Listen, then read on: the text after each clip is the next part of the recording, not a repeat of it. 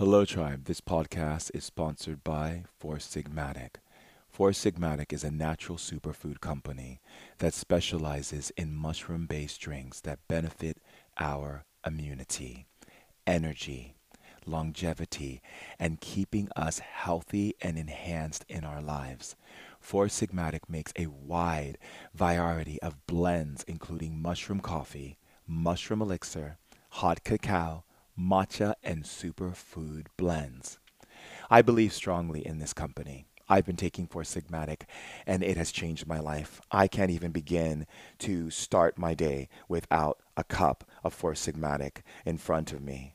Right before I meditate or I do anything from speaking engagements to traveling to doing healing on people or just going out in the world and sharing my immense love for this planet and for everyone on it. I feel lit times 1,000. It is literally shifting the energy in my being. I'm talking firing off those synapses, kicking my body into high gear by awakening those electrons, spinning those electrons, getting my body so on point with my focus, my creativity, and my energy. One of the products that I love the most is the Lion's Mane's coffee. Lion's Mane promotes productivity and focus, and it was known by shamans and monks who take that into their body for meditation, focus, and clarity so they can really tune in to the energies and absorb the knowledge and information that is coming to them from the spirit world. And as you know, on Ancient Wisdom Today, we like to keep it lit all day, every day. And how do we do that? By creating magic. And what is magic? Magic is turning up that energy, living our truth, honoring who we are, and doing what's right for us so that we can live a beautiful, powerful, easy, playful, fun, joyous, and just the most powerful life in this now time.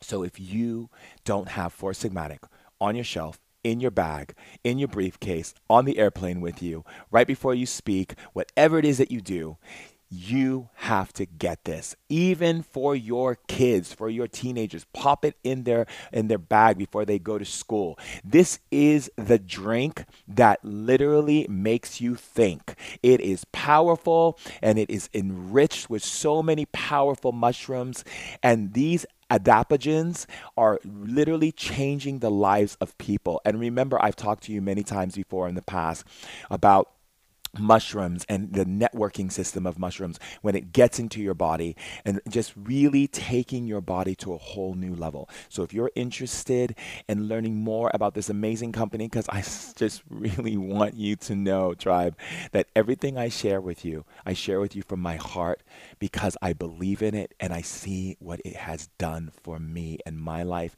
and all of my friends and family. Go to foursigmatic.com /Shaman Durek, and you will get a discount code at your checkout. That's foursigmatic.com /Shaman Durek for your 15% off. I love you, Tribe. I love you so much. That is the reason why I choose sponsors that are in alignment and authenticity to what this tribe is about. Staying lit, staying focused, staying driven, and changing our planet for the good. Love you. Enjoy the share. Bye. Hey Tribe, looking for something lit verified? Let me share with you Monk Oil. Monk Oil makes beautiful skin potions for people that live in cities. And I've been using them for so many years, and today I want to talk about how to use them. First of all, don't drink them. I wouldn't want you to get sick. They're skin potions. They're not ingestible. Monk Oil City Skin Potions is the real deal magic potion applied to the skin, made by and for city dwellers in New York City. Monk Oil wants to help you be your best in all environments, and not just every time you feel totally ideal. It means to bring that into your life every day and to bring something alternate, relational, and connected on ritual levels into your everyday life. to really shift the reality and perspective into something more meaningful and spiritual. There are 4 types of skin potions, each with specific intention and effect. Each of the potions speak to different parts of us and work on levels of the body, the soul, and the spirit. How to use monk oil. Anointing our skin with monk oil reminds us of the importance of daily rituals of self-love in our lives so that we may then be of service to others. How I like to use them is I like to take the monk oil and place it on the back of my neck and the front of my chest and the back of my wrists and the back of my knees and in my stomach to open up the energies of all the different energy gates shamanically for my body. But I'm sure you'll find the way that works best for you. Use it when you wake up in the morning and before meditation by applying a drop to your third eye and heart chakra. Slather it all over your beautiful body after you bathe for a complete head-to-toe force field. Bring it with you and apply it to your wrists and your neck before subway rides, or if you're in a busy, crowded city or around a bunch of people. Plane travels, meetings, all of these places, you want to make sure you have that oil on so you don't take in all the negative energies and all the things that are affecting you, so that you can eliminate any type of frequency that isn't love, ritual, power, and environment that is filled with joy and happiness, which is what you should feel like all the time. Add some to a hot bath, keep some in your bag, and hit it midday instead of coffee, sugar, or booze if you feel stressed or nervous. To wear a protective sheath during activities that require stamina, working with children, walking around Times Square, sitting at the desk, caretaking, as a part of your yoga and meditation practice. Need of energy, refresh on a busy day and before and after an intense situation by putting on the monk oil or just smelling it. Smelling it awakens the senses and allows your body to connect into that deep spiritual well-being. Monk oil uses only ethically sourced organic base oils and essential oils in their potions. There are no fillers or preservatives. Each potion has flower essences that work in a healing capacity with your life force and a powerful crystal to further activate the potion. They are conjured with love and intention on full moons, new moons, solstices, equinox, and other amazing cosmically created days. You can learn more about monk oil and their different potions at www.monkoil.com. That's MONKOIL.com. Monk Oil is excited to offer a 25% discount to the tribe on their trios of 3 different potions with the offer code of Trios Shaman Durek. That's TRIO Shaman Durek. For those in the U.S. at www.monkoil.com. And if you would like to try monk oil and you live outside of the U.S., check out Raw Living UK online.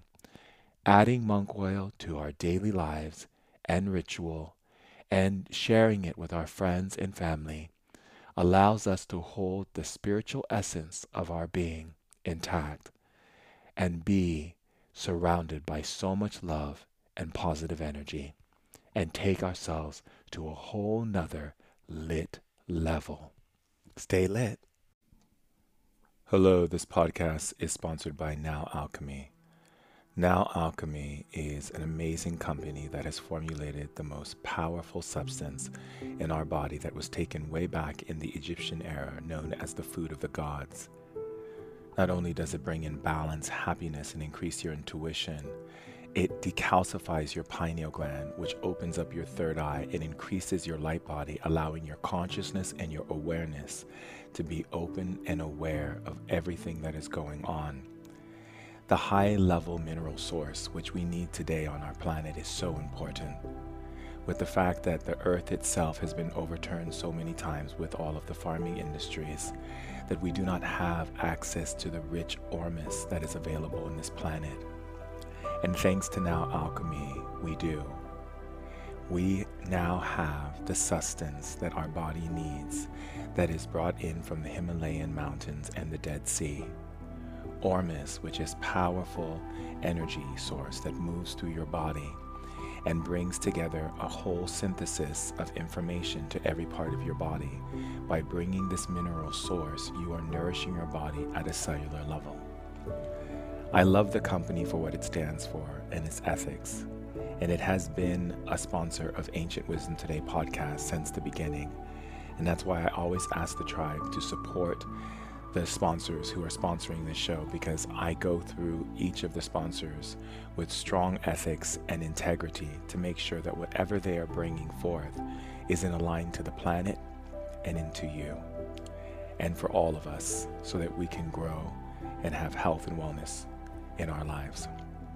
Ormis's company spends a lot of time with advanced scientists, naturopaths, and doctors and herbalists to formulate a sourcing technique that brings in the highest quality of organic ingredients from the most mysterious and desolate countries in order to bring the magic in the bottle, which is Ormis. Now Alchemy is not just for health and wellness community, but for all people seeking to become their greatest version of themselves.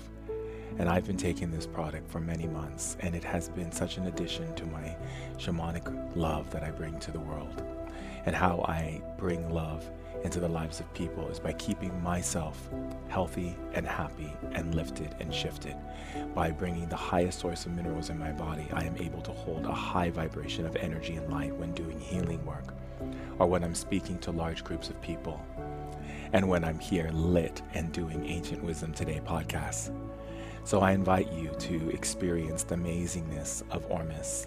They have so many powerful selections that you can choose from 24 karat gold Ormis to Shilajit to nano enhanced CBD to Elysium, each bringing a different blend of energy to your body. And I honestly say that this company is really changing the lives of people. Ever since I've mentioned them and shared them with all of the people in the tribe, I've been getting letters and letters of people's lives that have been changing. And not to mention the fact that those who have suffered so many times from PTSD, which is post-traumatic stress disorder, anxiety, depression, confusion, fog brain, and all of these other symptoms that have been plaguing us because of the onslaught of aggressive energies on our planet. By taking Ormis, these things are cleared, neutralized, and allowing you to have more balance and groundedness in who you are, as well as enhancing your mind so that you're able to think clearly and have a stronger focus. You can get Ormis by contacting www.nowalchemy.com. That's www.nowalchemy.com. And if you use the code Shaman, you'll get 11% off every purchase you make.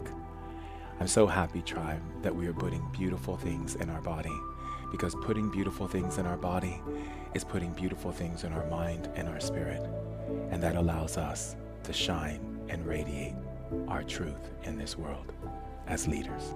I love you. Enjoy the share.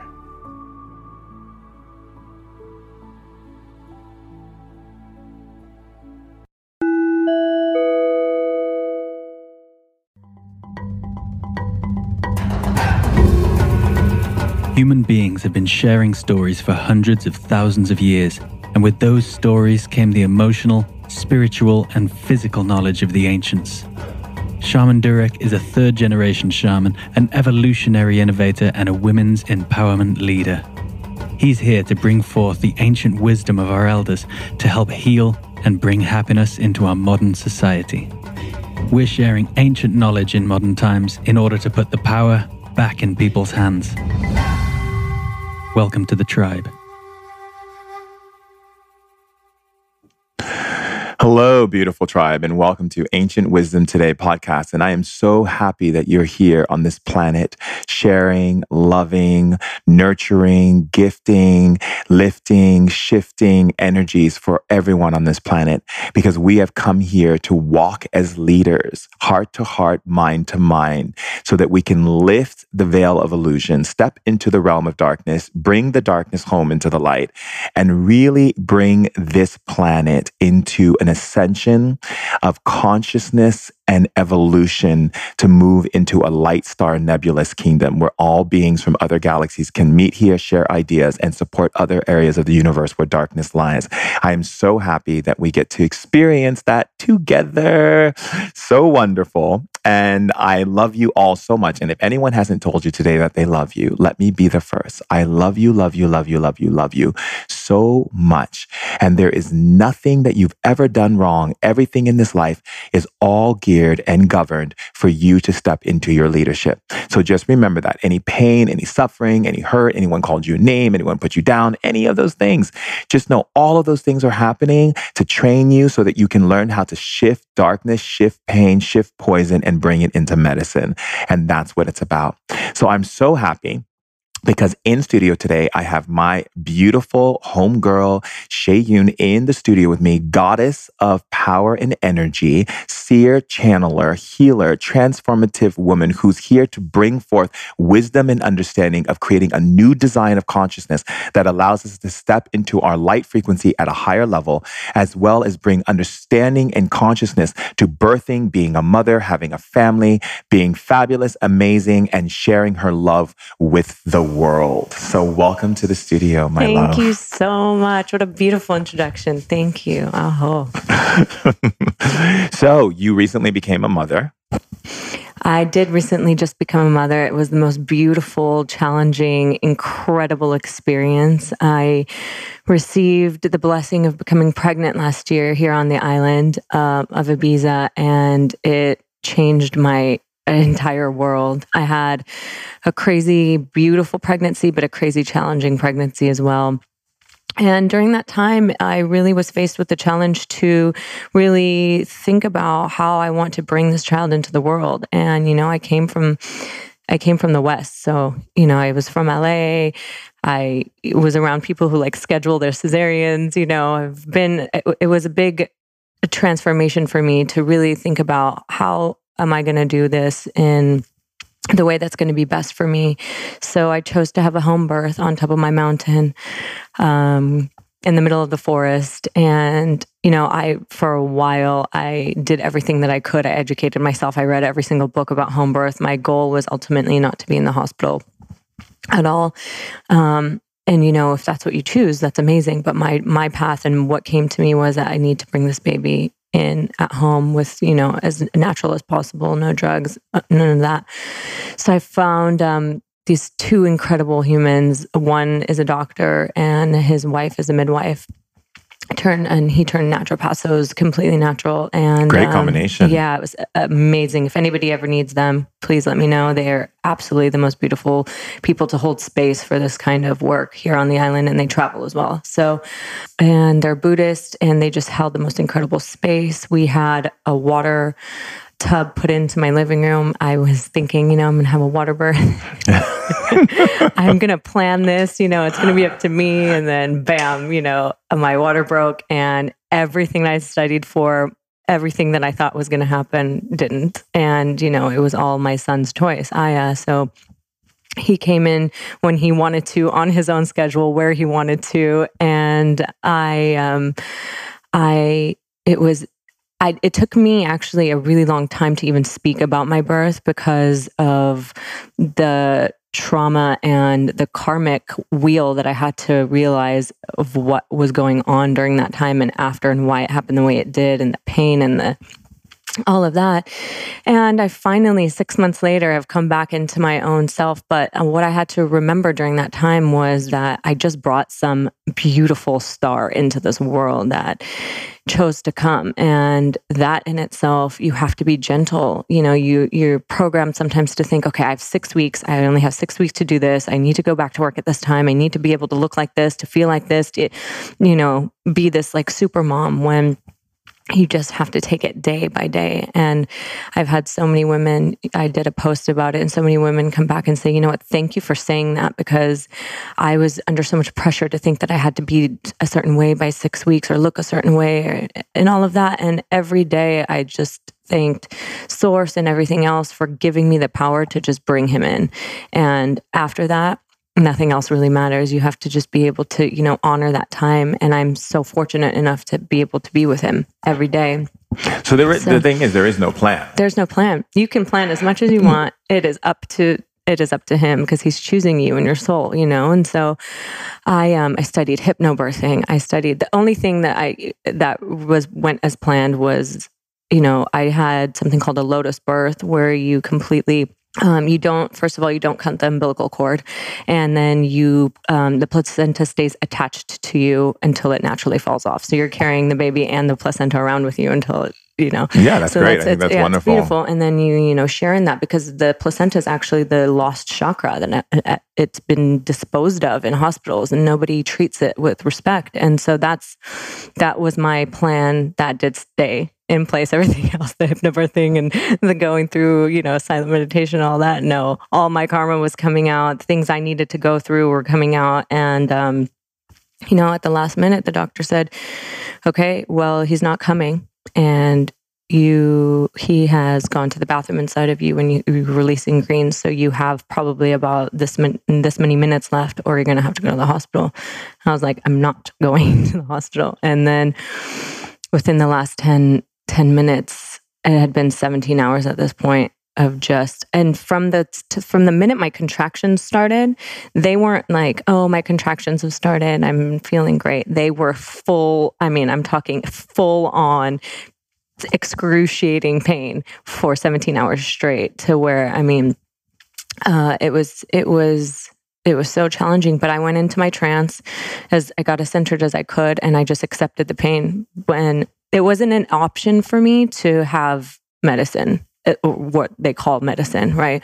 Medicine to me was everything natural to do with it. So I fought to stay at home because at the end they said, you know, we're going to have to cut you because you're too small and you're not even dilating and he's pooped inside of you. So because he's gone to the bathroom inside of you, there's only a certain window until because it can become septic. Yeah, and so we did it, and that last push was the best. It happened in my bedroom, not in the water, not where it was planned at all. And he came out, and the doctor said no pulse, and that's when my entire heart just stopped. And he quickly, you know, and it was, the cord was tied around his neck as well. And then he revived him through that because we decided not to cut the cord. And his name is Aya Alexander. And they put him on top of me and he started giggling.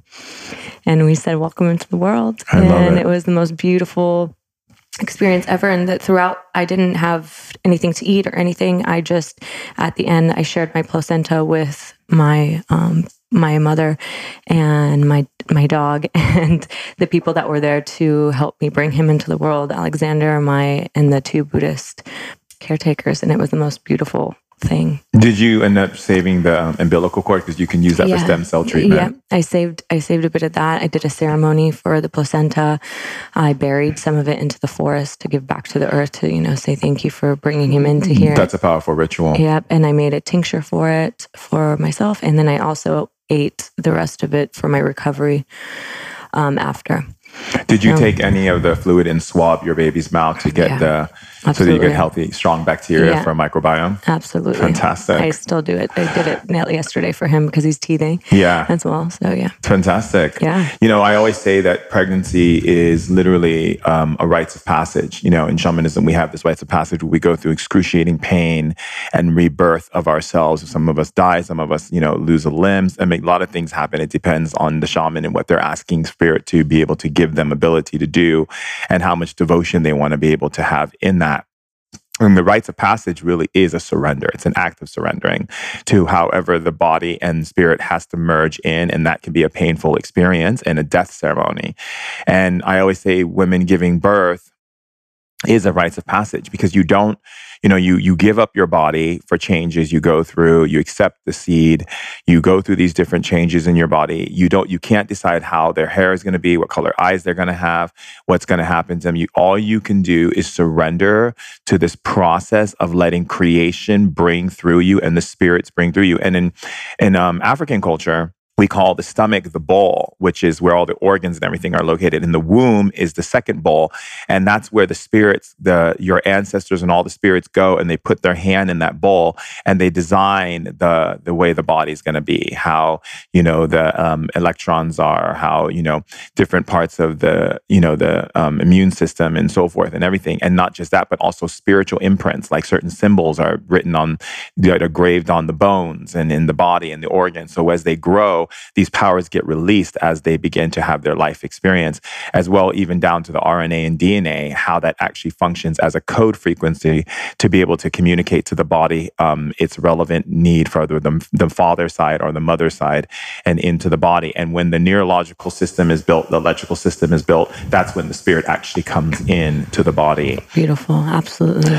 Yeah. We were fellow Africans together. So there's a lot of cultural things I also did in my pregnancy from Kenya and from things that I was channeling through. And I think at 9 months, right at 9 months, they said to me, your baby's breech. And I said, no, he's not. And they said, no, yeah, he is. Your baby's breech. And I'm like, actually, no, I can see. He's not. This is his foot. And I can feel, I'm very in tune with my body. I can feel that he's not.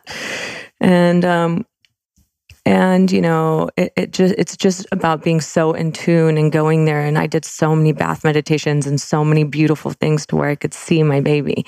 And I remember at the end, I was channeling and I was in a trance. Everyone said that they were speaking to me and I was just not, listening to anything they were saying. I wanted to know what was going on with him. What was he saying? What did he need? How come he's not coming?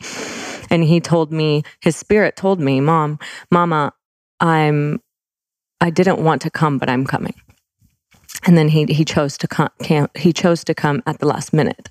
So that's why he was taking a long time. He was afraid, but then he chose to come, and now you've seen him today. So yeah. So wonderful. Amazing. It was beautiful. Aya. It's a very powerful name. So very powerful name. Aya came to me last May. I did an ayahuasca ceremony in Ibiza with a shaman from South America, and we were in meditation.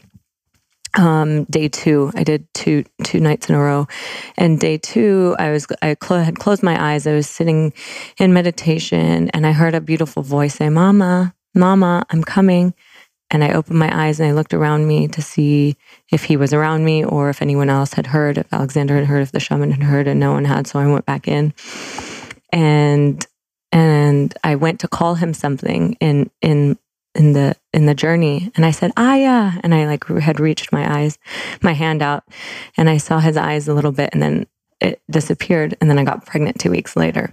Wow! And so Aya actually means in Arabic miracle and a sign from God. So, and Aya in my culture is actually, I come from a Kenyan background, but forefathers, Pakistani, Indian, and then we grew up Muslim. So it's a very Arabic girl's name. So everyone's like, why'd you name him Aya? It's such a girl's name. Like, it has nothing to do with it. It's the spirit, energy, essence. Yeah. And he's a very, very powerful, he's such a centered soul. He looks into your soul. He's very special, this one. Yeah, I see that. Yeah. That's wonderful. So congratulations on your rites of passage and on this journey. So let's talk more about the journey. Let's talk about the journey of what's happening right now on planet Earth and what you feel as a powerful woman, as this light worker, this seer who sees deeper into this fabric of weaving. What do you see right now? So in terms of seeing, let me break it down. I want to express that I first found my gift in Los Angeles about, I would say 10 years ago. I was about 23, 24. And I was in my bedroom and I had been feeling a little bit weird, feeling a little bit anxious. And before I understood how to hone my power, it would make me anxious when things came in from the other world, or I saw something and I would just hone it away thinking I was crazy or I'm a witch or there's something, Yeah, of course. Not okay about this. That's the norm. Yeah, that's the norm. And so I saw Alexander and he was bright blue. And I'm talking electric blue, as if he just had neon lights strung around him. and I closed my eyes really quickly and I opened them again and he was still like that. And before I even said to him what was happening, he said, "You see color, don't you?" And I was like in shock and shaking. And I said, "Yes, I see color. What is this? This is wild. I've never," and he was in the, I will never forget. He said to me, "Use this power. This is a gift. There's nothing wrong with you" situation. And it took me, from that point on, it took me years to understand what that actually meant by practice. Mm-hmm. And I had to go through everything in order to understand that this is really a gift. There's people who can see, there's empaths, you know, you can feel, you're an intuitive, but to see color is a very beautiful gift. And I need to really use that. So I began practicing. I began training. I began training as a healer. I did everything from Reiki to, you know, different types of work and plant medicine work. And I went to mentors in San Diego and so many different things to actually, you know, bring this in and use it as a power to help other people. Because now when I can see color, I can see people's energy in terms of if they have something wrong with their leg or if there's some brown in them. I translate brown into like disease or pain or anything like that. And then we shoot light energy into it to, you know, bring up their chakra loves. What color do you see in me? Gold and blue always. Yeah, always. Yeah. Do you see like electric blue? Yeah. That's what I see all the time too. What does that mean? What does that mean? So gold and white are in, and, you know, other people have their own definitions of light. But for me, gold and white is your highest self. That's always being portrayed, and people like you, solid individuals, people who know who they are, very centered Zen human beings, people who have no ego, people who are vibrating on the highest frequency possible are gold, period, all the time. And I first met you when I did your aura photography, which was amazing. So I have a camera that it is biomagnetic technology, and you put your hands on these sensors and they pick up your energy in real time, and then they translate it onto a Polaroid, and then we give you a reading of what your aura means, and to the T every time. It's pretty much, you know, accurate. But every time you have somebody come through, or every time I see somebody with a gold or a blue, it doesn't change. Whereas if I took your aura photo now and I took it in 5 minutes, probably be the same colors.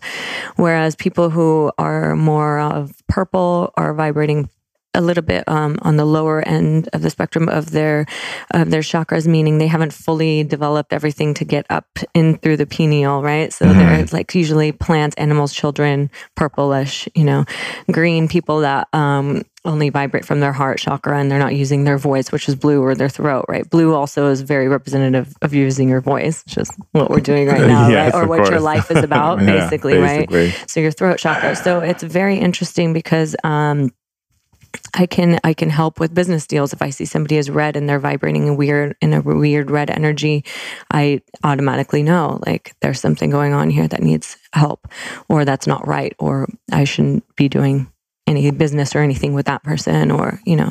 Did you find it difficult coming into this ability? Because, you know, there's people who see music as colors. It's called synesthesia. And, you know, coming into this ability also is known as sensorium, where you can actually read emotional energy forms into color. So your chromatology, you're operating in the field of frequency and color, which is a huge gift, you know. And a lot of people in Bedouin culture, you know, and the nomads of like Muslim culture, like, you know, Muslim culture actually comes from shamanism. And a lot of people don't know that, you know, and they're nomadic. In the nomads of the Muslim culture, there were certain types of seers, certain women who could actually see the energy of where they should actually go. So they would follow the energy, and they could see the energy of the people. They can tell who was getting sick. They could tell who was, you know, needing some comfort, who needed food, who needed this. And they were the ones who took care of the nomadic tribe as they were traveling through the desert, traveling through the mountains, and so forth. Do you feel on some level that you have taken that ancestry on? I absolutely do. And it's wild because I come from that culture as well. So being in Africa, being Kenyan, my parents were born there. My great grandfathers were born there. And then you throw in the Indian and the Pakistani, which is like in the East as well. And then you throw in Islam. it all derives from there. Yes, absolutely. Sometimes, I mean, I've done past life regressions where I'm a pharaoh in Egypt, you know, as well. And 100% everything that happens in my life has been showing me, you know, the gifts that I've had from there that are coming into here. And I just need to, you know, trust in those. And I definitely feel like that because everywhere I go, culturally as well, I always have this tribe that I'm trying to lead into some sort of beautiful direction. And I can see what's going to happen in that going east. I can see what's going west. And I always take the ability to, you know, try to guide everybody into the right light, so to speak. So yeah, absolutely. Do you know what pharaoh that you are? It hasn't come yet. I've been asking her name. It would be very, very interesting. To see. Yeah. Because, you know, in my past life, I was a pharaoh in Egypt. And that's why I had to go to Israel and do a lot of stuff because I slaved the Israelites and I had to make it up to them. So I completely get it. But I think that this power of yours is amazing because I have not run across a lot of people, you know, who hold the old traditions of that seer from the nomadic tribal, you know, can put it to the tribe very simply that in the nomadic times, there were these powerful women who were able to take care of the whole entire tribe as they were traveling and going in their nomadic journey. They had the ability to see color and energy, and they could feel when something was off or wrong with the person. So when they would stop, they would say, this person needs to eat more than this person. Or they would say, okay, this person is actually leaving us. So we need to make a ritual for them and then leave them behind because they're going to hold up everyone. So people would, you know, prepare preparations for them to cross over.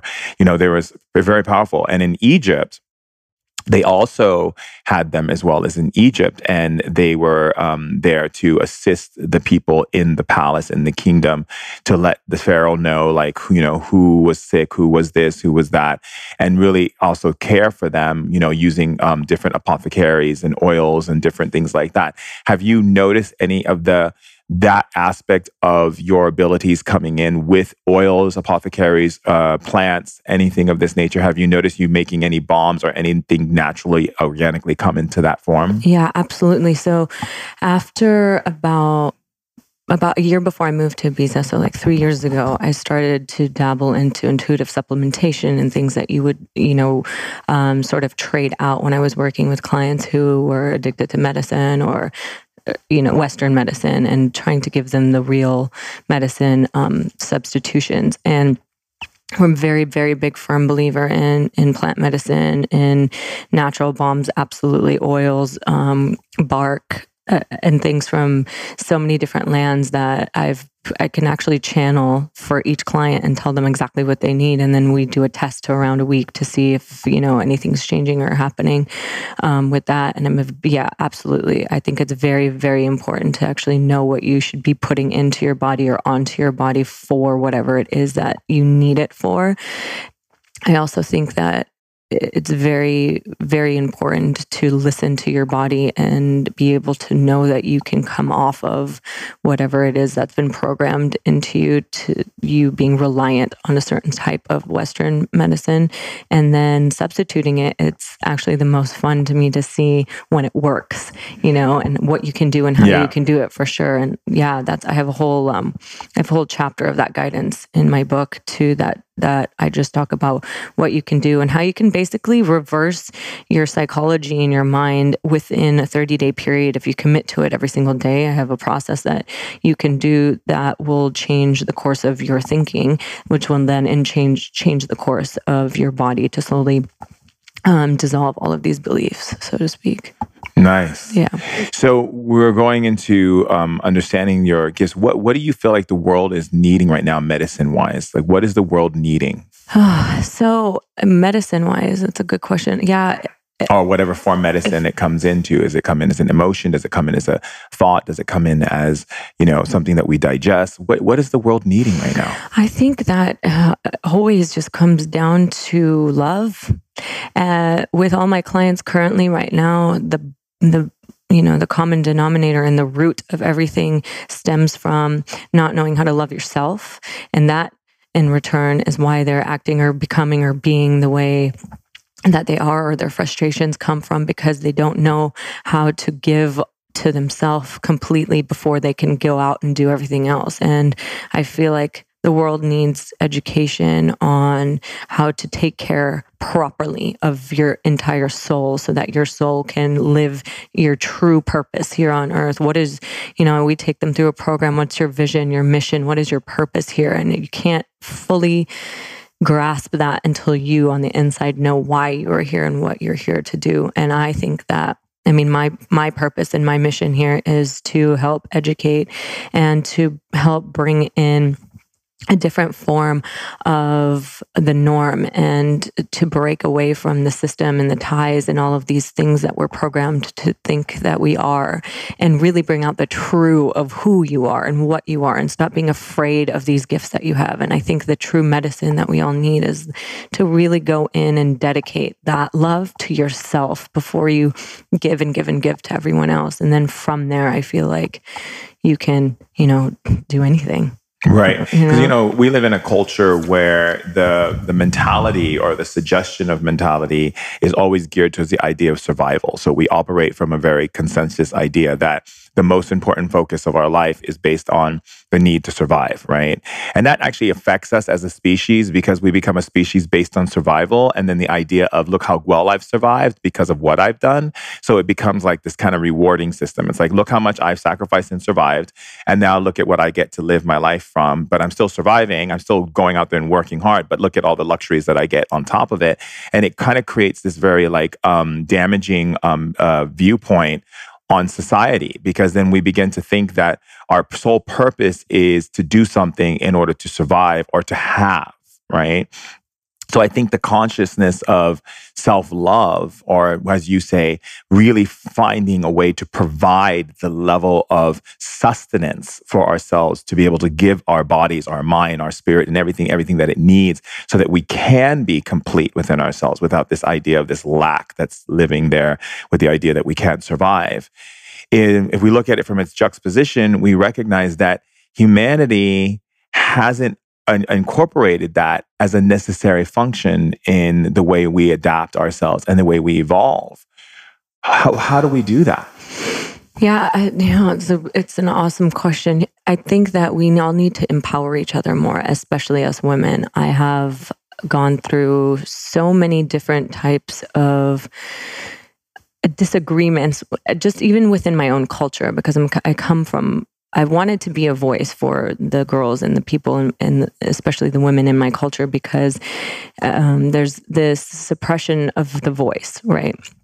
And once you start to use that voice, and once you start to become who you really are and come out of the body of what you're ingrained to be, like you're supposed to be this person and you just be you, and try to just be a certain way, or the way you're supposed to dress, or the way you're supposed to, right? And we can throw all that away, and we can just empower each other, and we can pray together, and we could do meditations, and we can be an open platform for our culture to come together and say, hey, this isn't how it's supposed to be. We are supposed to be leaders of this new earth. We are bringing children and all of these things into this new earth, and we have to teach them certain things that, you know, will lead them on the path of light versus the system kind of thing. So I really think that it's time to spirit hack into the system, and right, to empower each other through our voices, through our teachings, through our prayers, and let everyone know that it is okay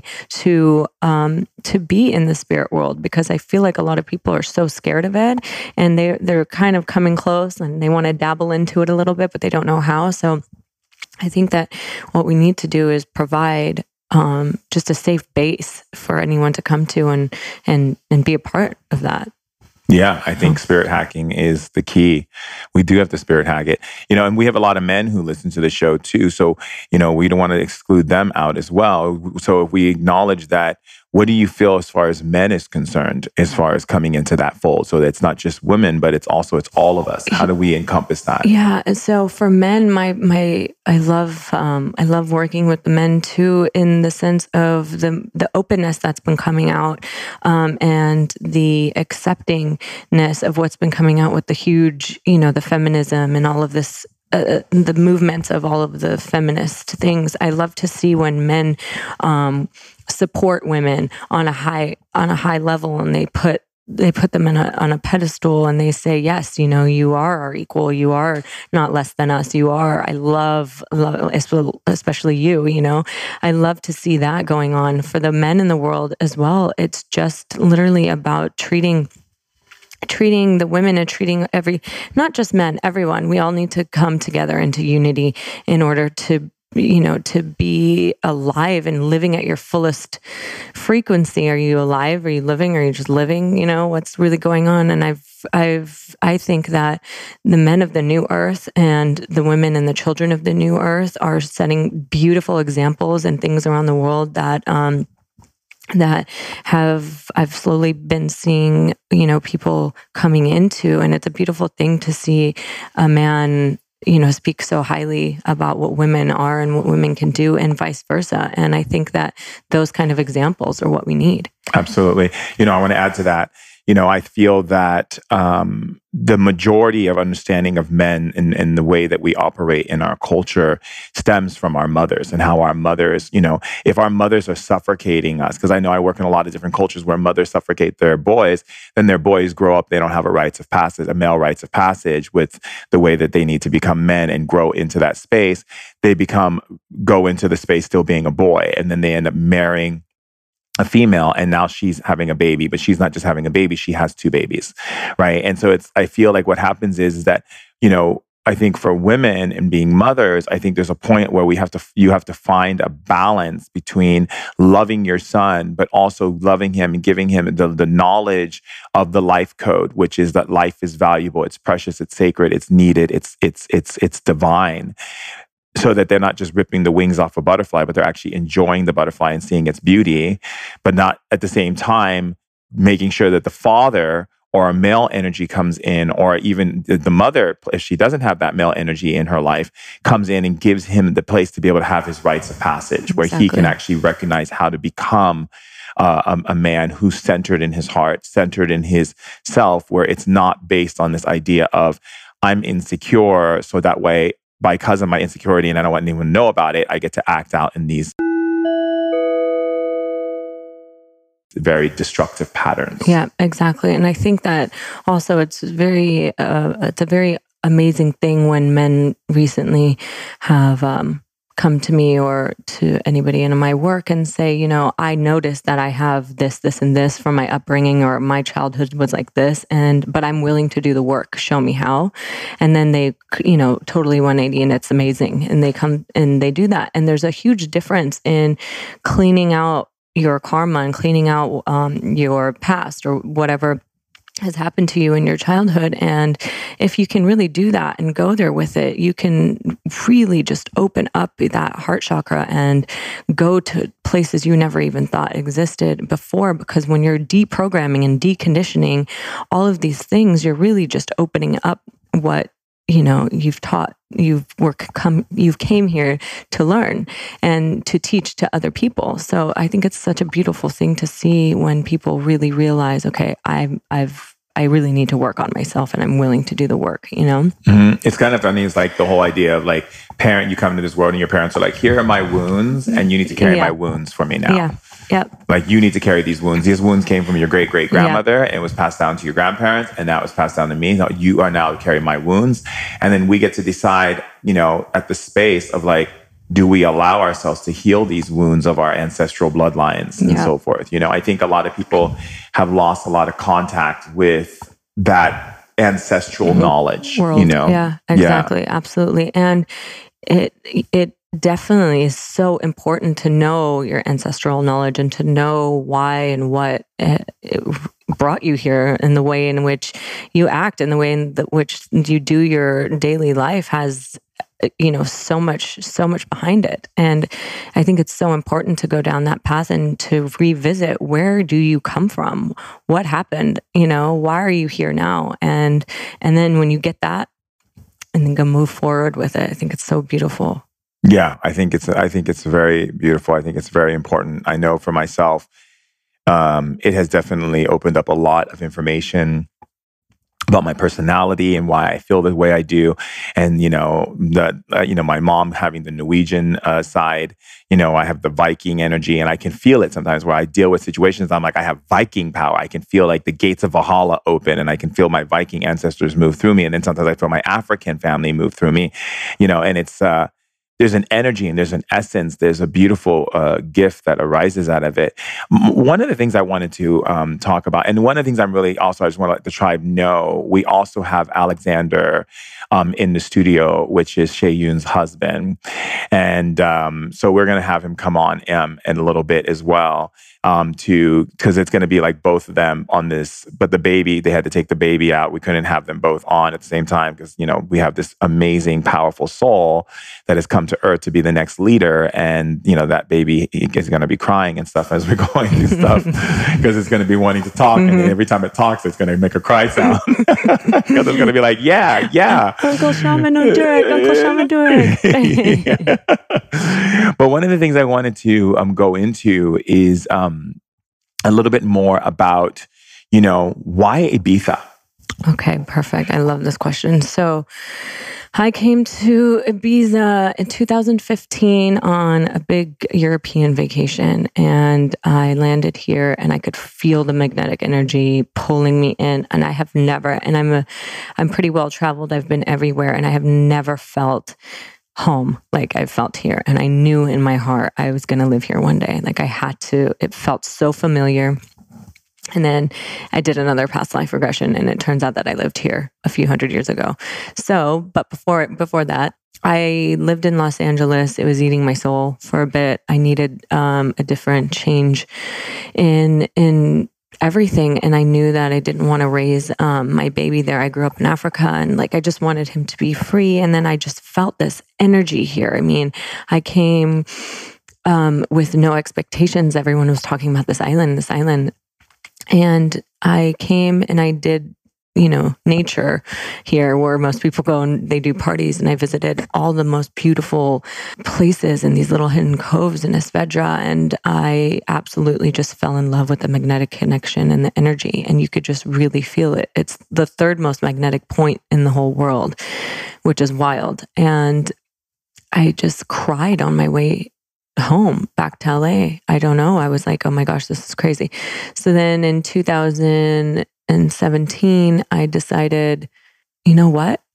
Why not? If I can work remotely, my thing is working smartly and not crazily. So if you can work smart and we can figure out a way to move our lives, why not? It's just what we got to put our stuff in storage and figure it out. Let's do it. What's stopping us, right? Yeah, so we literally just decided, okay, let's just do it. Let's try it and let's see where it'll take us. And it's been the most beautiful, abundant, energizing, best thing I could have done for my soul, from the people to the people I've met, like you, to the relationships, and to what it's done for my inner self and how it's guided me into becoming a healer more, and how it stripped me down and made me confront everything about myself. And I did the work, and I did a lot of it before I left, but I sealed it here. And it's just such a beautiful, it has just such a beautiful place in my heart. And I feel like I can grow here. And my main mission, which I channeled through Source, was I had a vision and a mission to build something called the Light Force Center here. And the Light Force Center is going to be a place where people can come, and it will be open 24 hours a day, 7 days a week, and it's going to be on a beautiful piece of land here. And I'm going to build a safe and beautiful environment for people to come to learn, to heal, to grow, to learn how to cook plant-based diets for themselves, to learn how to, you know, shed their egos, everything that you can possibly think about, a whole, you know, world of healing. I'll be there. Yeah, you will definitely be there. You will definitely be there. And I wanted to also create a school for children who can be taught real life versus, you know, dead presidents in a textbook, you know, and so you're singing the praises of the world. Yeah. So my goal is to have a beautiful educational system where we can teach our children how to learn to meditate and eat right and pray and do the thing, manifest and do all the things that are going to really benefit them versus, you know, calculus 3 until you want to. Yeah, and the tribe knows. I talk about that all the time. I talk about the whole system was set up to just see if we follow rules. Yeah. Yeah. None of these tests they gave us make no sense. None of these questions, none of these teachings. I remember I was saying before that I remember being in a history class, and I asked my teacher, I raised my hand as a kid, and I said, why are we in this class? And she was like, because you have to learn history. And I'm like, but why? We're doing the same thing. Nothing's changed. What's the point? You know, and why am I learning this? What does this have to do with anything? Yeah. I left school a junior high year, which was the last year of junior high, right before you go to high school. And my dad, they didn't even want to graduate me because I didn't show up the whole entire year. And my dad was like, oh, I'll just pay for you to graduate. So he paid for my diploma, but I wasn't allowed to walk with everyone else. Got to high school, walked in like 4 days, went to high school, experienced it, and said, this is just another institution. Of programming. So I just couldn't do it anymore. And I was like, I'm not supposed to do this. I'm a shaman. Why am I doing this? I should just stick to what I'm here to do. Mm-hmm, and I think that's important. I think there should be schools, life schools for kids. One of the things that I'm working, I have a book that's coming out next year. And I also want to talk about that. I have a book coming out next year. And after that book, I'm doing a whole children's shamanic series of books, you know, and I want to talk about your book that's coming out. Speaking of books. Oh, I can't wait for yours. That sounds amazing. It's needed. So needed. So I wrote a book. It's called Wake Up, The Quick Spirit Guide to Getting Your Life Together. And The Quick Guide to Getting Your Spirit Together as well. We'll see which one I end up picking. We should be handing that out at airports and like everywhere in the world. Exactly. Just be handing it out to people. There you go. Yeah, it's free. That's what it's about. It's not about anything else. And so in it, I talk about everything from I have a process called the 7 Blessings, which is a quick meditation that you can learn that will help you get into the flow if you're not used to it. You know, the 7 blessings are, you know, gratitude, everything from the blessing of no worry, everything from life mission, clarity, all of that. And I teach you how to just do it's quick. You can do it in 5 minutes. If you want to do it and take it longer, you can do it in 30 minutes. It's something that one of my mentors, Greg, taught me, and I wanted to incorporate it into the book because I feel like there's so many people who are like, I want to start, but I don't know how. So that's a big part of it. Everything from why you shouldn't use a microwave to people still using antiperspirant to you'll be surprised. I mean, I'm watching blogs of these girls on YouTube going, you know, showing their favorite deodorant brands that are antiperspirant, and I'm like, help me find one for men, because every time I go to a natural one, the funk in me, because I'm lit up, like, you know, with my pitta energy, and I'm burning fire all day. People are like, you funky boy, you better go take a shower. I'm like, I took 2 showers today and I put this thing on it. They said it was natural. I got another natural and another one gave me a rash. I'm like, have you tried Lavalin? It's white. Yeah, I have. No? Did it work? Have you? Okay, there's one that you can make at home. I'll give you the recipe for that. Maybe that will work. Okay. Throw a little baking soda in there to get the funk. I need something. Get the funk. I got the funk for the fever. But you'd rather have the funk than the cancer it causes, right? So exactly. It's like there's so many people that still, even in my culture, I'll go to England, for instance, for a weekend, and I'm just appalled because and you know what? It's not anyone's fault. They're just not educated on it. So my goal was to educate and show you, you know, you're eating all this healthy food, but then you're putting it in a microwave. Microwave is exactly what it says it is. It's throwing microwaves into your food and killing it completely, right? What's the convenience there, right? Right. So everything that is just a quick spirit guide to really just throw everything into, you know, a little box, so to say, that you don't need anymore, and just, you know, bringing your life into tune. And it's just quick. It's got beautiful artwork in it from Sarah Shakeel, who's amazing. It's just the art of taking a bath, the art of meditation, the art of manifestation, the system. There's a whole chapter on the system and why it's there. Chemtrails, everything quickly to just kind of give you a good perspective of where you can go. I love this. Yeah. And when is this book launched? The launch hopefully will be between October and the first week of November. Of next year? This year. Of this year? Yes, sir. Oh, this is great. Yeah. So when that comes out, please get me a copy so I can, post about it on Instagram and share it with everybody. Share it with the tribe. Yeah, absolutely. This is great. And is there any place where they can do pre-order? I mean, do you have pre-orders now? Not yet. I will have them as soon as the artwork is done. And then I'm also going to do amazing ebooks as well. So that will be perfect for helping with the environment as well. How can people find you?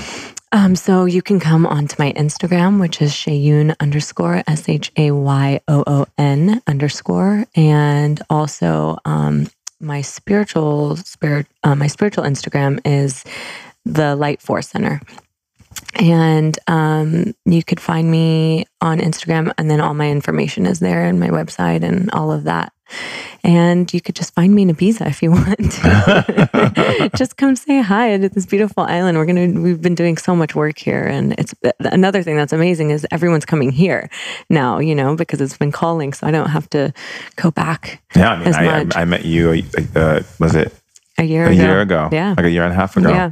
Yeah. And we were meant to meet.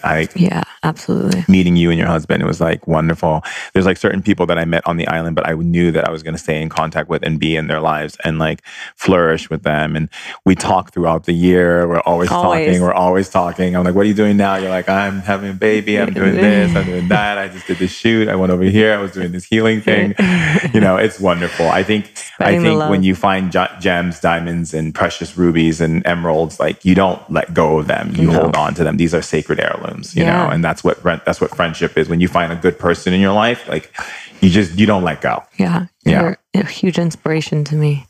Oh, and I'm so happy to be here with you today. So I'm excited. We get to talk to your husband now. Yeah, let's do it.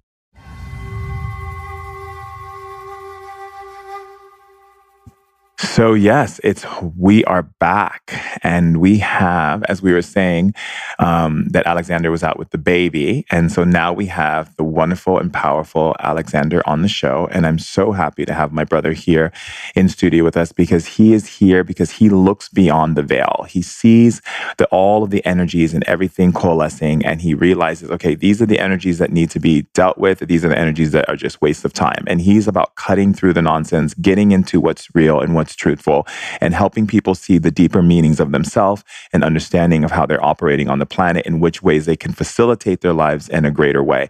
And so I'm so happy to have in studio with me my beloved brother, Alexander. Oh man, thank you. That was beautiful. I appreciate you. And stoked to be here. This beautiful place. Yeah, so we were talking about your newborn baby. How's that been for you? Fatherhood has been like a rebirth for sure. And Aya has been just such incredible joy and a remembrance of the importance of remaining present and playful.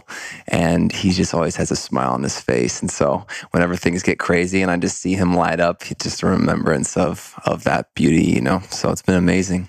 What would you say to men who are afraid to really commit into a relationship and become a father? And because I know there's a lot of men right now in the world who are like, oh, I would like to be a father, but I'm afraid. What would you say to them?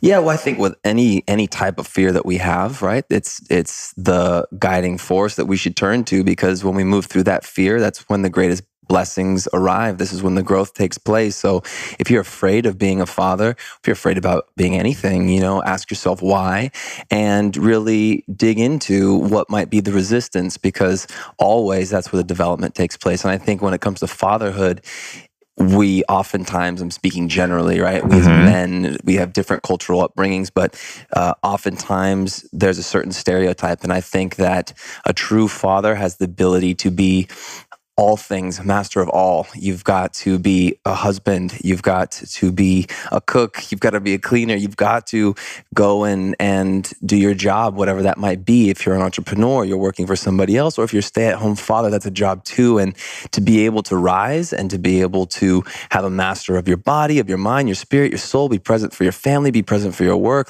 it's a whole 360. And there's so much that opens up when you do that. It's incredible. So it's not about the guy who's like, okay, my wife wife got pregnant. She's having the kid. I have the job. I'm making money. I'm in the office. I'm a CEO. I'm a banker, or whatever it is that they do. Whether, you know, they have their own entrepreneurship. It's not about them just saying, okay, because I'm the one working, I'm exempt from all of these responsibilities. Yeah, no, I mean, I would say absolutely not. That's a major problem. And I think that when we look at balance, it doesn't mean that we as fathers can't be out spending time building for our families. But when that becomes the only thing and the excuse is, well, I can't spend time with you, or I can't be present because I'm out here making money for us. Well, your child, that 6-month-year-old, that 1-year-old doesn't look at you as a father and say, oh man, I just wish you could be out there making more money for me, Dad. Like, the child never thinks that. Ever, ever. So when does that become an excuse for whatever it is that you're choosing to neglect? And why are you afraid to be more present with your family? I work with a lot of fathers who are, you know, powerful entrepreneurs and who are wanting to reconnect with their families because so much damage has been done by them not being present. And we need to realize that the home balance is more important than the work-life balance, I feel like, at least now in this stage, because it's so heavily tilted the other way, you know? Right. Do you feel that that men have a sort of responsibility as just as much? Because I noticed that, you know, a lot of times men have a difficulty showing up to the process of evolution. Like, you know, when I do workshops around the world, I'll have like maybe 500 people in a room, and out of that 500, there's maybe 5 men, and the rest are women. You know, I noticed that men, when they hug each other, they're still pounding each other's backs, like we're stuck in a colloquial time, and we're just, you know, just afraid to really make a real solid connection. You know, what do you feel that, you know, what would you say, because the way you see things behind the scenes, so you see deeper into the core of things. What do you think is the big issue that we are going through as men on Earth? That's a really great question, and it is a very broad question, because I think it obviously comes down to so many things like culture, but really what culture means through my lens is programming. We are programmed. We are programmed from our fathers, our grandfathers, the people before them, all the way down the generation into who we are now. And part of the importance of us breaking that karmic cycle is recognizing that programming, realizing that programming might actually not be you, might not actually be me. It's been inherited or given or programmed. And then most importantly, how do we as individuals or men look at ourselves and really choose to acknowledge that inner voice that has always been there, that we've always known was there, but for whatever reason has been programmed to be repressed. I don't think it's that men don't want to connect with other men. I think it's that they don't know how to, or they've been programmed to think that that's not manly, or it's whatever, you know what I mean? What is manly? Exactly. And they have issues with their own sexuality, and they're not comfortable with seeing 2 men together or 2 women together, all these things. And I would just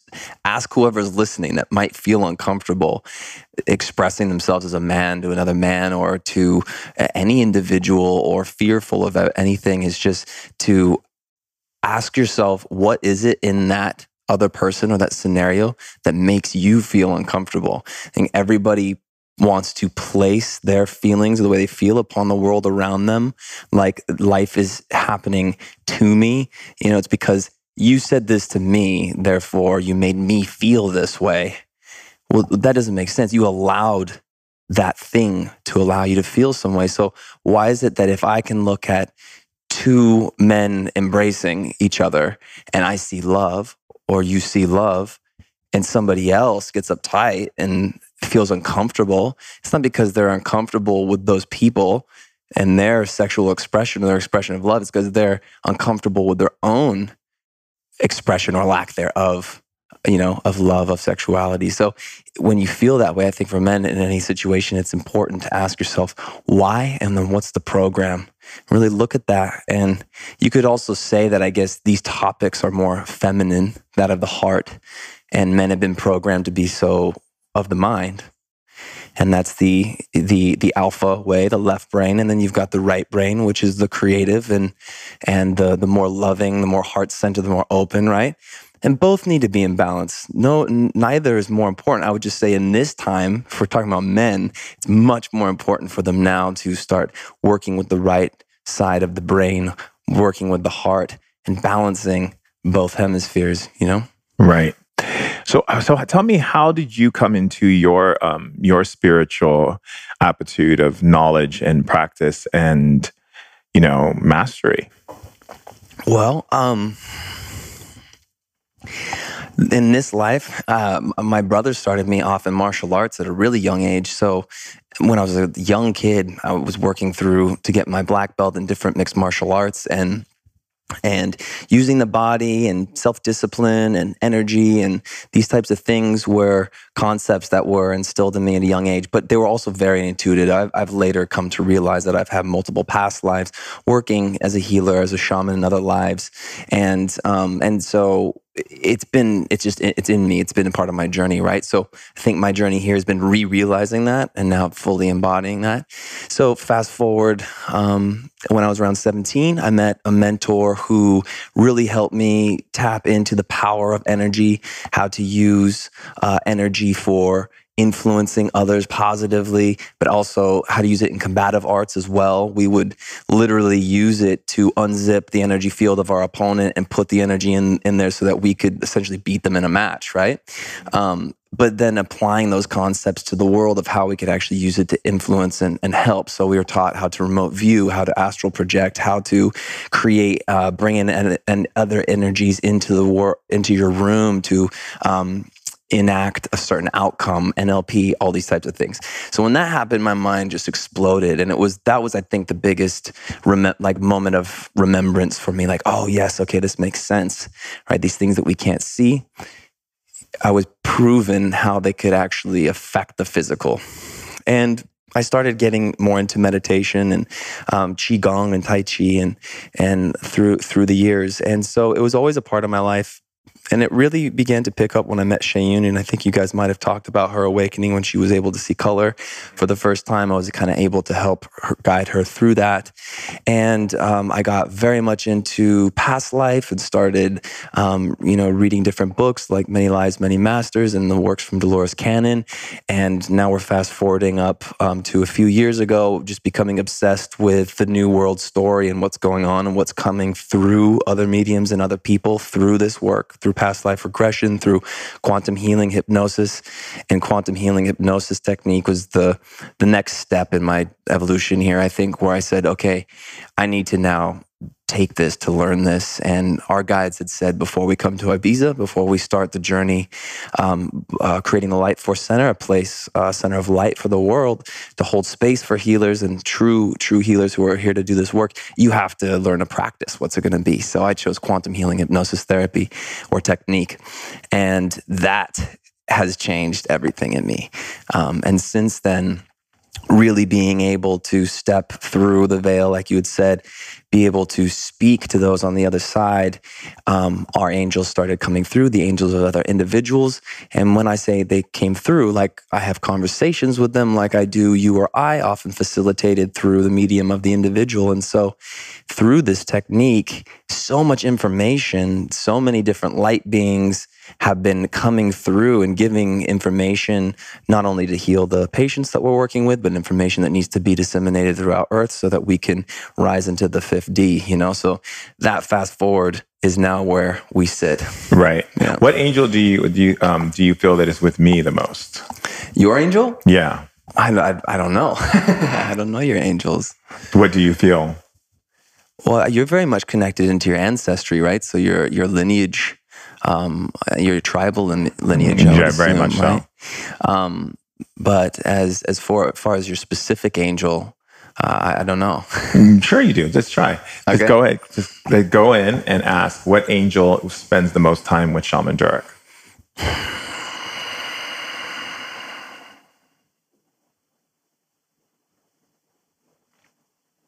Is this one of those common angels that we hear a lot about? Or is this a specific one to you? No, it's that common angel. Yeah. Well, Michael came to me. Uh-huh. And say, why is Michael with Shaman Durek?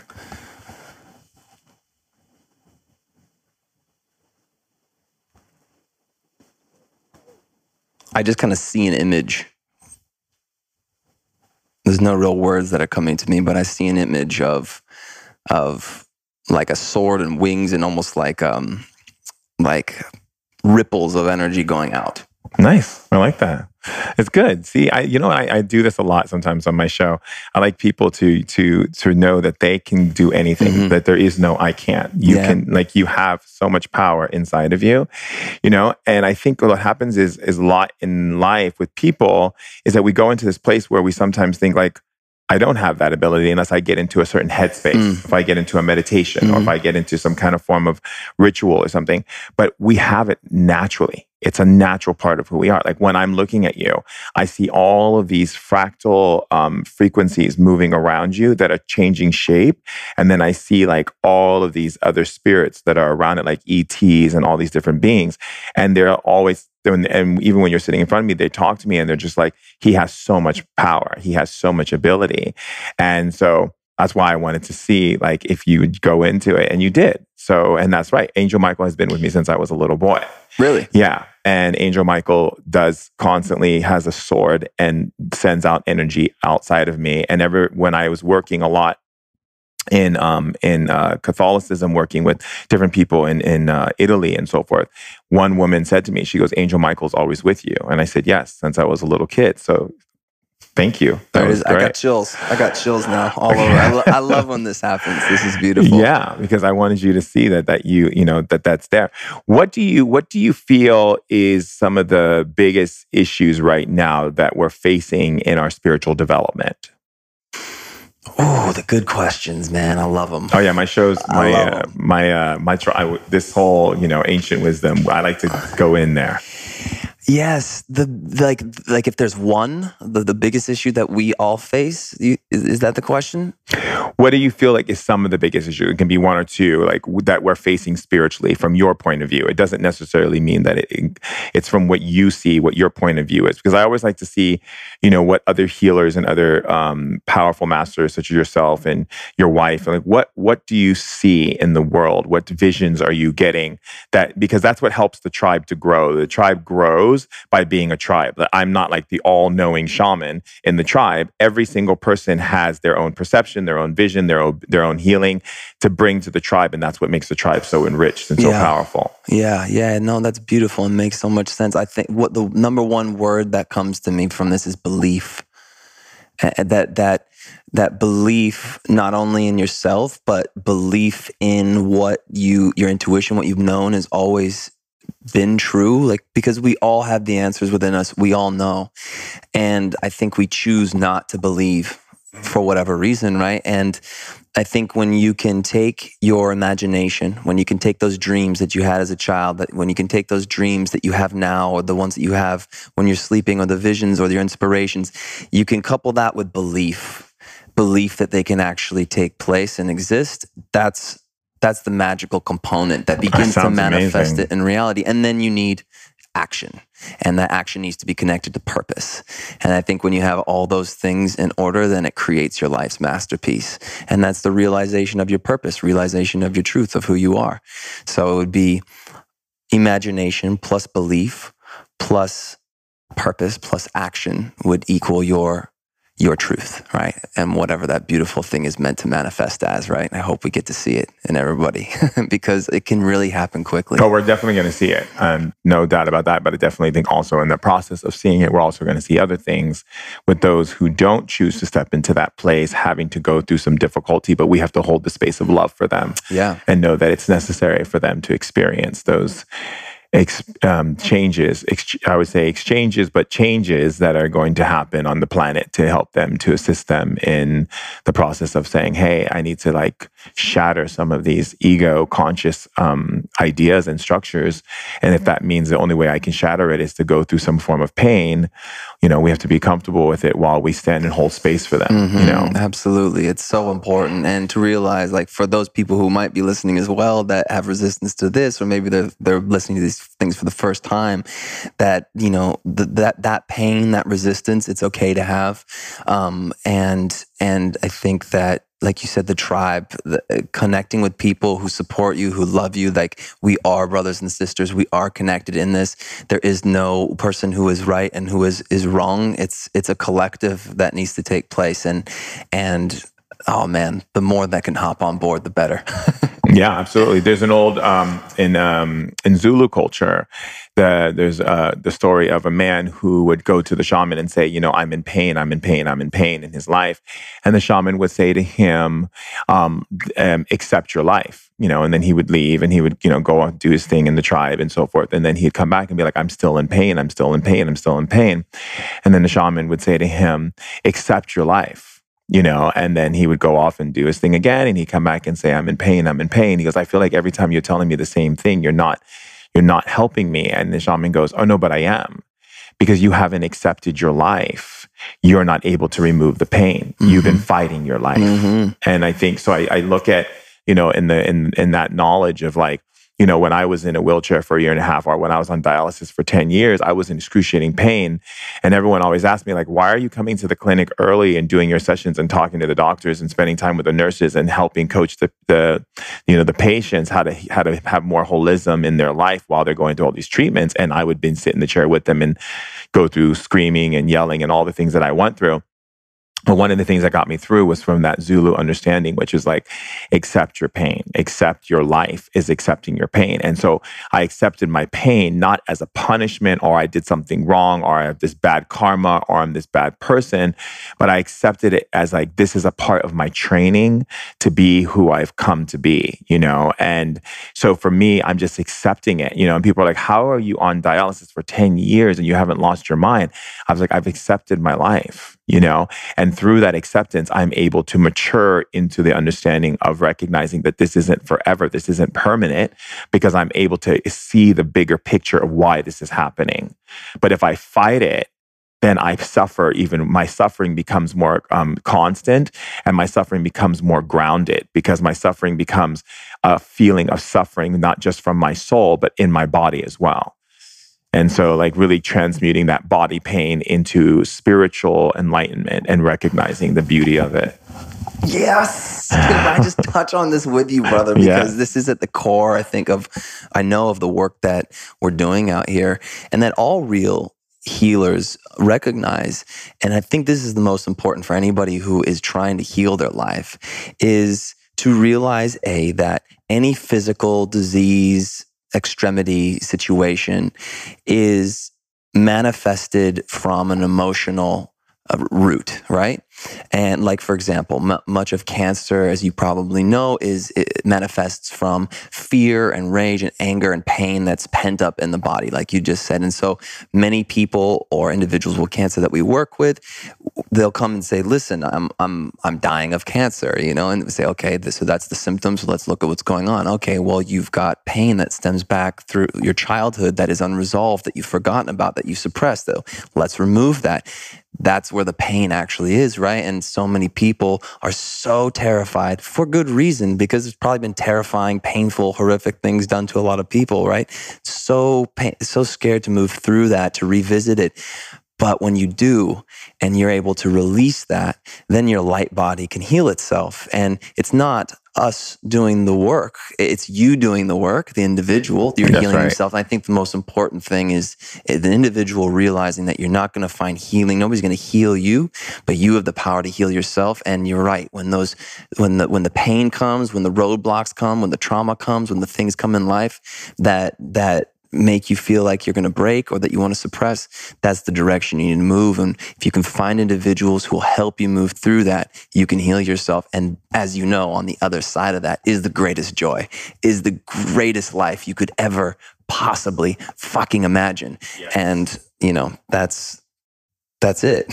I think that a lot of times what happens is that people, and I just want to add to that, is that people get into this very stuck mentality, or the idea of moving away from pain to find pleasure or find joy, or to keep themselves distracted with something like, you know, I'm going to go and do yoga, I'm going to go do this, I'm not going to do this, but I'm not going to avoid you know, and I really call that spiritual bypassing or skipping spiritual steps and not really looking at that the propeller or the engine behind spirituality or the consciousness of spirituality is evolution. And evolution can only be had when we show up with love, when we present love as the antidote and the medicine for that illness or that sickness that we keep running from, right? And so as we embrace the sitting in the pain is the observation aspect, but then embracing it from the understanding of, you know, like when I work with cancer patients, the first thing I ask them is that, why do you want to die?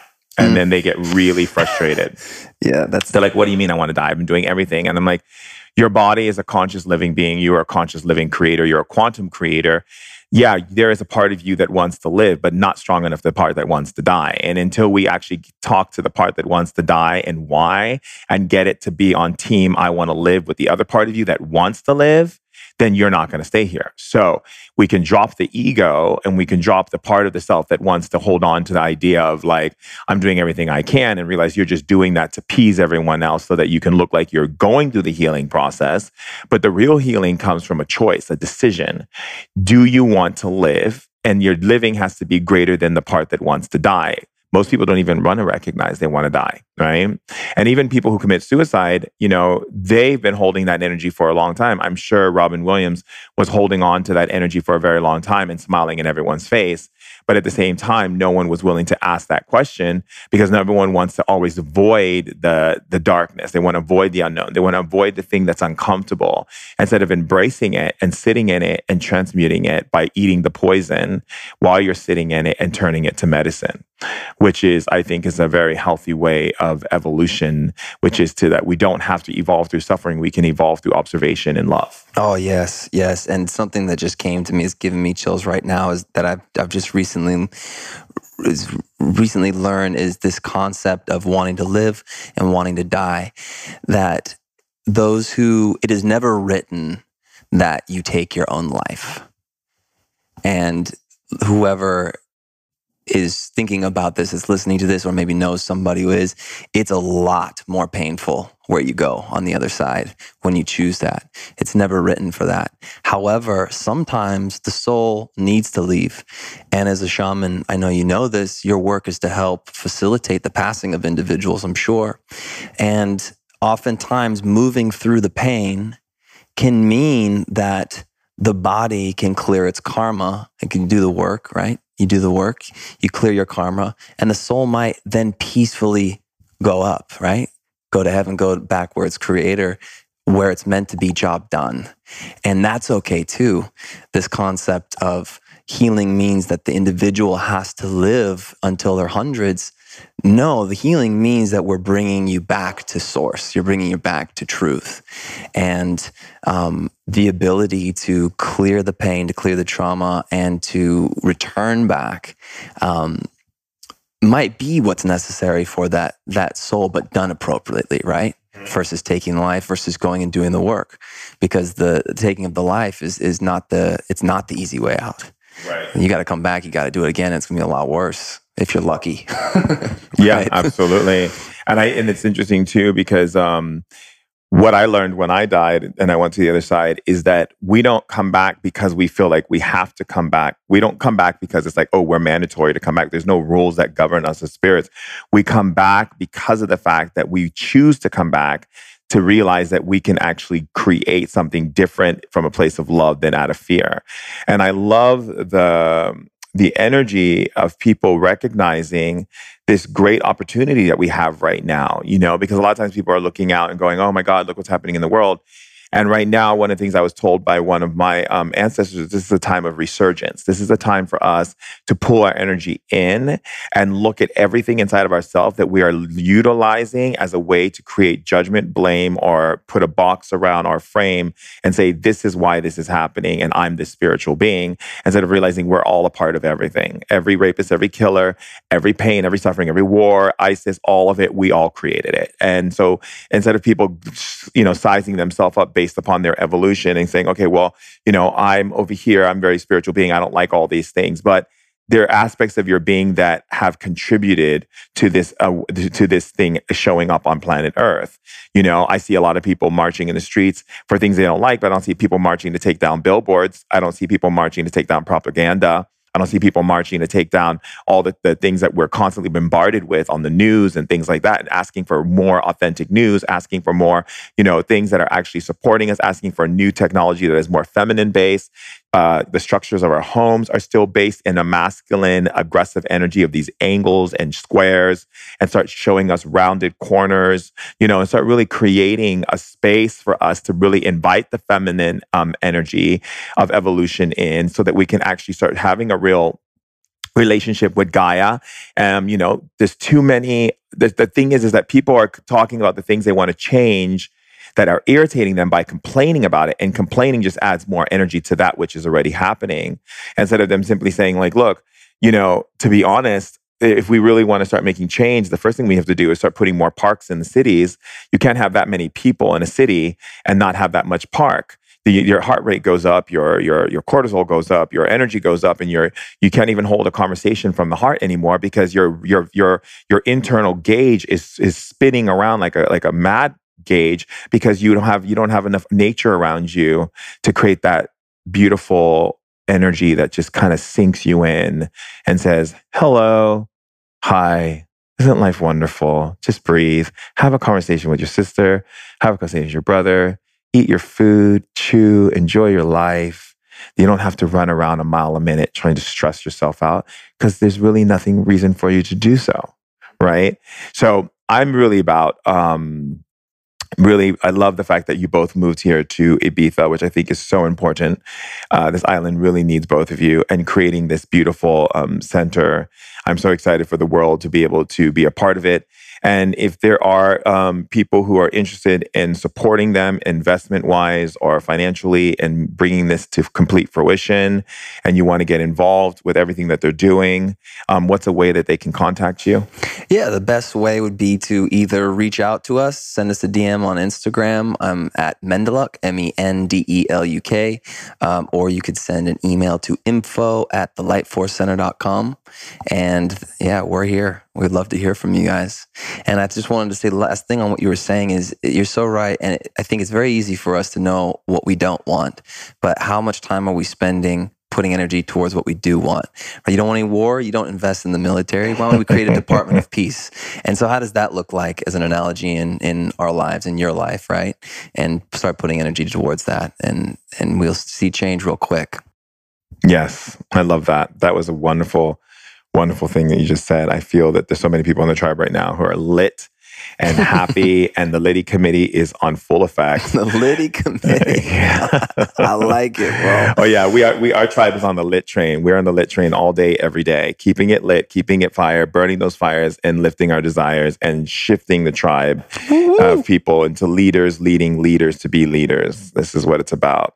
I think that anytime you get like a shaman or a guru or anyone who comes from the spiritual understanding, and they say, oh yeah, I've healed everything, I'm perfect, I'm whatever, it's all bullshit, because the reality is, if we are in this biological spacesuit, we're doing things, and we have things to shift as well too. And we're taking in the darkness just as much as the light to transmute it back into light. So I'm really thankful that you've been here with us on today's share. I love you. Thank you so much. You both are my heart and soul, and thank you for bringing Aya into the world, the next leader who's here to bring forth consciousness to a whole nother level. You recognize. Beautiful. Of course, I'm on too. A few years, I think a lot of people will be hearing from Aya. Yes, exactly. I mean, look at the parents. Look at, you know, you and Shay Yoon. So I'm grateful. So thank you so much. Thank you so much, brother. We'll talk soon. Yes.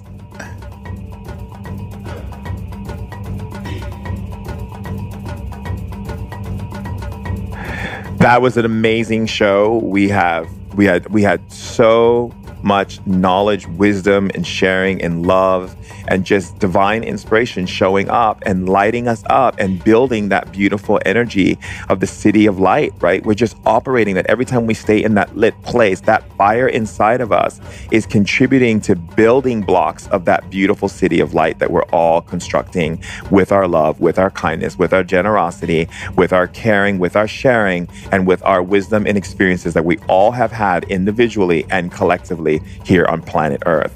And I'm so happy that you are part of Ancient Wisdom Today podcast. Also, there's a call to action.